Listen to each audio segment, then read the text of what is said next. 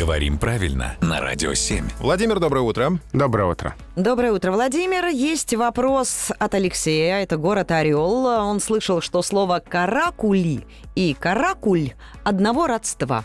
Правдиво ли это утверждение? Нет, это утверждение неверное. История этих слов разная, объединяет их то, что и то, и другое из тюркских языков. Но вот на этом общее заканчивается.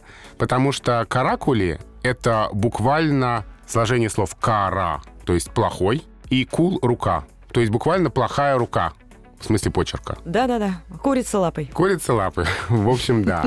А слово «каракуль» э, в значении порода овец тоже тюркизм, э, но, как пишет Лев Успенский, известный популяризатор и автор многих книг о языке, это связано с оазисом Каракуль в Средней Азии, около Бухары, который буквально значит «черное озеро», где как раз впервые была выведена особо ценная порода баранов.